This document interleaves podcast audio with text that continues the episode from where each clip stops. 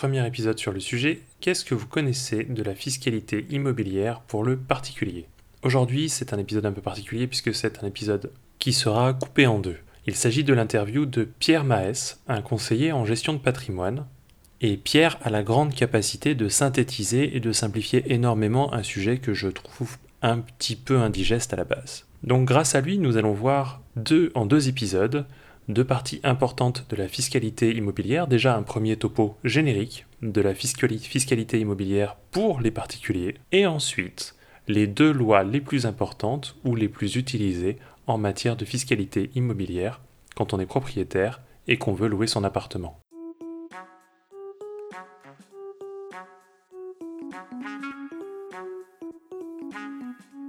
Bonjour, c'est Marian et bienvenue dans ce nouvel épisode du podcast FAQ Immobilier, L'émission qui suit concerne l'ensemble des Français qui veulent acquérir ou maintenir une bonne culture générale de l'immobilier, de ses principes, de ses dangers et de ses opportunités.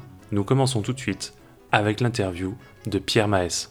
Bonjour Pierre, est-ce que tu peux te présenter? Bah, bonjour Marian, euh, du coup moi Pierre Maes, je suis donc conseiller en investissement et en gestion de patrimoine. Ça fait maintenant six ans que, que je fais cette activité-là. Et notamment j'interviens dans les domaines euh, des placements financiers et de l'investissement immobilier. Donc, je conseille mes investisseurs à, euh, à faire leur premier pas ou, ou à gérer leur patrimoine immobilier et financier. D'accord. Et justement, c'est pour ça que je te contacte.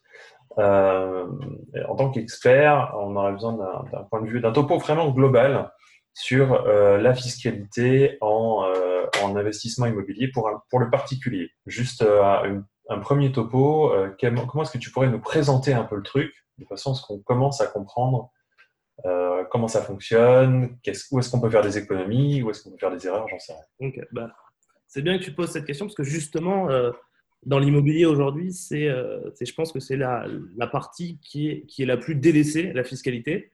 Et, généralement, on regarde que la rentabilité des biens sans prendre en compte la fiscalité inhérente à notre, à notre investissement. Donc sur l'immobilier, déjà, il va y avoir deux grandes façons de louer notre appartement soit du meublé, soit du nu. Et donc la fiscalité, elle va changer en fonction de si notre appartement est loué en meublé ou en nu. Intéressons-nous d'abord à la première partie, le nu. Location nue, donc quand j'entends nu, c'est sans meuble. Mhm. La location nue, on va avoir deux grandes familles. La première famille, ça va être le régime réel simplifié. Donc, c'est-à-dire que si on ne fait rien et qu'on ne demande rien, euh, on sera automatiquement dans ce cas-là. Donc, ça, c'est comment on se positionne vis-à-vis des impôts Tout à fait, exactement. C'est euh, comment on va se positionner vis-à-vis de, du, Trésor public pour déclarer et, euh, et, être, et être imposé. Et ce positionnement, on le choisit quand? On choisit au démarrage de notre investissement et on peut changer tous les trois ans. D'accord. Je t'avais interrompu, vas-y, excuse-moi, continue. Pas de problème. Donc, du coup, sur le premier régime qu'on appelle le, régime euh, simplifié, euh, on va regarder donc la, totalité des recettes, uniquement les recettes que l'on a sur notre investissement immobilier. Et en fait, on va être fiscalisé sur 70% de ces recettes-là. Et on va être fiscalisé euh, de la manière suivante. On va prendre donc le TMI, donc le taux marginal d'imposition la plupart du temps. Euh, donc le TMI, c'est la plus haute tranche que vous avez d'impôt, auquel on va rajouter les prélèvements sociaux qui vont être de 17,2%. Donc un investisseur, par exemple, qui se trouve dans une tranche d'imposition à 30%, bah, du coup, il va être fiscalisé à 30 plus 17,2% d'impôt sur 70% des revenus locatifs qu'il a perçus. Qui fait quand même un, montant qui peut être assez colossal à ce niveau-là. Exactement. Bah, pour le coup, ça fait 35%, euh, ça fait 50%, à peu près 47,2% euh, sur une base de 70% des revenus. Bah, du coup, ça fait quasiment 50% euh, des revenus locatifs qui vont être, qui vont être imposés. Ça fait, pardon, 35% qui vont, être, qui vont partir en impôt, tout simplement, des revenus que l'on a. Donc, c'est quand même assez conséquent. Euh, et en plus de ça, donc là, là, je vous ai donné un exemple à 30%, mais c'est exactement la même chose pour quelqu'un qui a 41 ou 45% d'impôt. Euh, et là, du coup, c'est beaucoup plus. D'accord. Ça, ça va être la première partie. Vous avez une question? Euh, Non, non, non. Donc ça, on a vu, ouais, effectivement, c'est le, premier régime. Et le deuxième régime?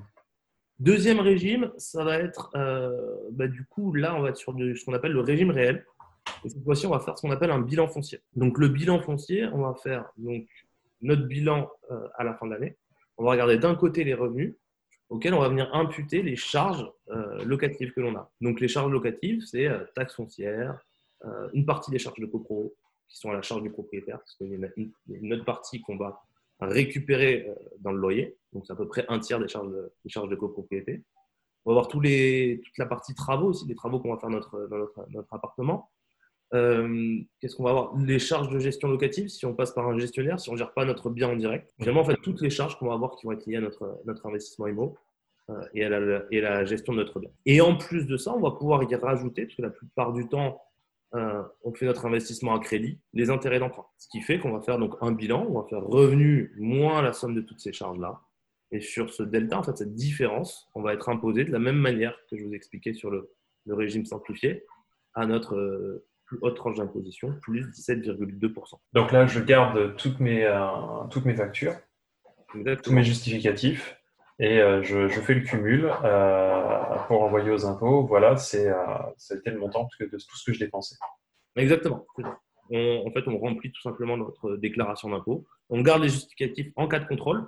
Mhm. En cas de contrôle, l'impôt, le, le, les trésors publics nous fait confiance sur la déclaration, mais si on est contrôlé, bah, du coup, on vérifier et on, et on déclare bien toutes nos charges. C'est important parce que moi, j'ai eu, le cas, j'ai eu beaucoup de cas d'investisseurs qui sont venus me voir en me disant, euh, en me disant je paye beaucoup trop d'impôts sur mes investissements et on s'est rendu compte que bah, finalement, ils n'avaient pas déclaré toutes leurs charges. Et notamment, la charge qu'on oublie le plus souvent, c'est les intérêts d'emprunt, qui, qui, est la plus conséquente. Ok, ok. Donc ça, c'était pour une première famille euh, de immobilière qui était, on l'a dit, en nu là. On était parti en nu. Exactement, sur la location nue. Sur la location meublée, on va retrouver ces deux régimes-là de la même manière, mais ça va être légèrement différent. Sur la location meublée, euh, le premier régime, donc le régime simplifié, simplifié au micro-BIC, micro-BIC, euh, celui-ci, on va plus avoir un abattement de 70%, on va être imposé cette fois-ci sur 50% euh, de nos revenus. Donc du coup, plus légèrement plus intéressant. Euh, donc ça, ça va être la première famille. Et la deuxième famille, sur le régime réel, on va retrouver deux cas. Le premier cas, c'est un régime réel classique, euh, comme je vous l'ai expliqué tout à l'heure. On va faire la même chose. Bilan euh, de nos revenus et de nos charges, et on va être imposé sur la différence des deux, avec exactement les mêmes charges. Et le deuxième régime qu'on connaît un petit peu moins, ce qui s'appelle le loueur meublé non professionnel, où cette fois-ci, on va pouvoir rajouter dans notre charge une charge fictive qui est l'amortissement de notre bien. En fait, c'est un principe comptable qui dit que, bah, donné que, euh, qui dit que bah, du coup, le matériel qu'on exploite pour notre activité, ici l'activité qu'on va faire, c'est l'activité de location, donc le matériel, c'est le bien IMO, on va pouvoir l'amortir comptablement pendant la durée de notre investissement. Et cette durée, donc en moyenne, elle va être de 20 ans. Je dis en moyenne parce que du coup, euh, toutes les parties de l'appartement ne vont pas être amorties sur la même durée. Par exemple, les murs vont être amortis sur une cinquantaine d'années, les meubles vont être amortis plutôt sur une durée plus courte, 5 à 10 ans. Donc, si on regarde en moyenne, ça fait sur une vingtaine d'années à peu près. Euh, ben donc, du coup, on va pouvoir mettre une charge fictive qui sera égale au prix de notre bien, à diviser environ par 20. Euh, si l'amortissement, on considère qu'il sera sur une vingtaine d'années en, moyenne. Exemple chiffré. Exemple chiffré. D'accord, mais comment on détermine, euh, donc avec qui je contacte moi pour savoir comment ça se détermine? L'amortissement, ben, généralement, on passe par un comptable qui est expert en LMNP, qui s'occupe de toute la partie amortissement du bien et qui va calculer en fait euh, l'amortissement du bien pour nous et faire les déclarations euh, euh, aux impôts. D'accord. Moi, ça me semblerait l'option la plus intéressante, mais peut-être que, peut que je me trompe, ça me semblerait l'option la plus intéressante à mon niveau. Est-ce que c'est applicable avec tous les, toutes les locations meublées, la location, je pense, euh, saisonnière, Airbnb et tout ça Très bonne question. Bah, du coup, oui, complètement. Alors, c'est intéressant. Pourquoi? Parce qu'on va se retrouver avec une charge fictive dans notre bilan qui permet, la plupart du cas, en 90% des cas, d'avoir un bilan qui va être négatif. Donc, quand on a un bilan négatif, le surplus, on va pouvoir le reporter d'une année sur l'autre. Et en plus de ça, notre impôt, il va s'appliquer à un bilan qui va être euh, bah, du coup négatif, donc on ne va pas payer d'impôt. Et on ne paiera jamais d'impôt en tout cas pendant toute la durée de l'amortissement, on ne paiera jamais d'impôt sur les revenus qu'on va percevoir grâce à cette charge fictive. Et c'est très intéressant, mais la seule condition, c'est qu'il faut que ce soit du meublé. Donc, si on parle de Airbnb, par exemple, c'est un cas de meublé, donc on a la possibilité de le faire. Ça, c'est la première contrainte. Euh, donc, il faut absolument que ce, soit du meublé. Et tous les biens ne sont pas intéressants en meublé. Je vais donner un exemple. Supposons euh, que euh, on fasse, on achète un bien en T4, un T4 par exemple, avec trois, avec trois chambres. Bah, généralement, un locataire qui va louer euh, un appartement T4, ça va être une famille, euh, un couple et deux enfants. Si on veut faire de la location longue durée, pas le cas du Airbnb, mais si on veut faire de la location longue durée, bah, généralement, ils préfèrent, eux, euh, ameubler le bien de la manière qu'ils le souhaitent. Effectivement, on ne choisit pas toujours la meilleure option. La meilleure option s'impose souvent d'elle-même, selon l'appartement, peut-être même la localisation de l'appartement. Alors, je pensais à une petite question quand on parlait de Airbnb. Admettons, euh, moi, j'aimerais bien faire ce, troisième système de, de, charge. Euh, euh, mais je n'ai pas de locataire cette année parce que, parce que Covid. Ouais. Parce que confinement. Ça va marcher aussi? Ça marchera aussi. Bah, du coup, ce qui va se passer, c'est que tu vas faire ton bilan à la fin de l'année. Tu auras un bilan mhm. qui sera très négatif parce que du coup, tu auras une charge fictive, toutes tes charges locatives. Et ce delta-là, il sera reporté sur l'année suivante. OK. Donc, du que l'année prochaine, tu vas commencer avec un déficit beaucoup plus élevé. D'accord.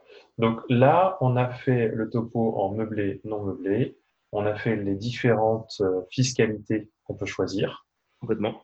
Et on a vu que ça dépendait effectivement, pas uniquement de nos choix personnels, mais aussi du choix de biens qu'on met en location en tant qu'investisseur. Dans un deuxième temps, j'aimerais. Est-ce que, pardon, est-ce que tu as fini cette partie-là? Le topo fiscalité Ouais, c'est bon. Super. Alors, dans un deuxième temps, j'aimerais qu'on voit euh, la loi sur la défiscalisation. Donc, merci Pierre pour tout ce topo. Est-ce que tu pourrais, euh, maintenant que j'y pense, nous donner tes coordonnées? Si bah. jamais quelqu'un veut avoir plus d'infos, des détails, euh, bah, bien sûr, je vais partager tes coordonnées en commentaire de, ce, de ce podcast, mais si tu peux nous en donner un peu plus ou nous expliquer comment joindre le plus facilement. Ok, bah, très bien. moi, je suis joignable euh, sur, sur Instagram, sur mon compte Instagram. Donc, pour me trouver, c'est PM Invest, P-M-I-N-V-E-S-T. Et donc, dessus, je poste pas mal de choses sur les placements financiers, sur l'immobilier aussi. Euh, donc, voilà, n'hésitez pas. Ouais, j'ai jeté un œil, effectivement. C'est intéressant et très, très bien léché. C'est euh, visuellement aussi sympa qu'au niveau de l'intérêt global pour les investisseurs. Donc, je pense que c'est un bon, Instagram à suivre, Invest. Voilà, c'était Marion pour le podcast FAQ Immobilier par le projet Grid Paris. Si le contenu vous a intéressé et que vous êtes abonné, eh ben si c'est pas le cas déjà abonnez-vous. Mais si vous êtes abonné, n'hésitez pas à le partager à vos amis ou à nous mettre 5 étoiles dans votre lecteur de podcast préféré. Moi je vous retrouve bientôt, à la semaine prochaine.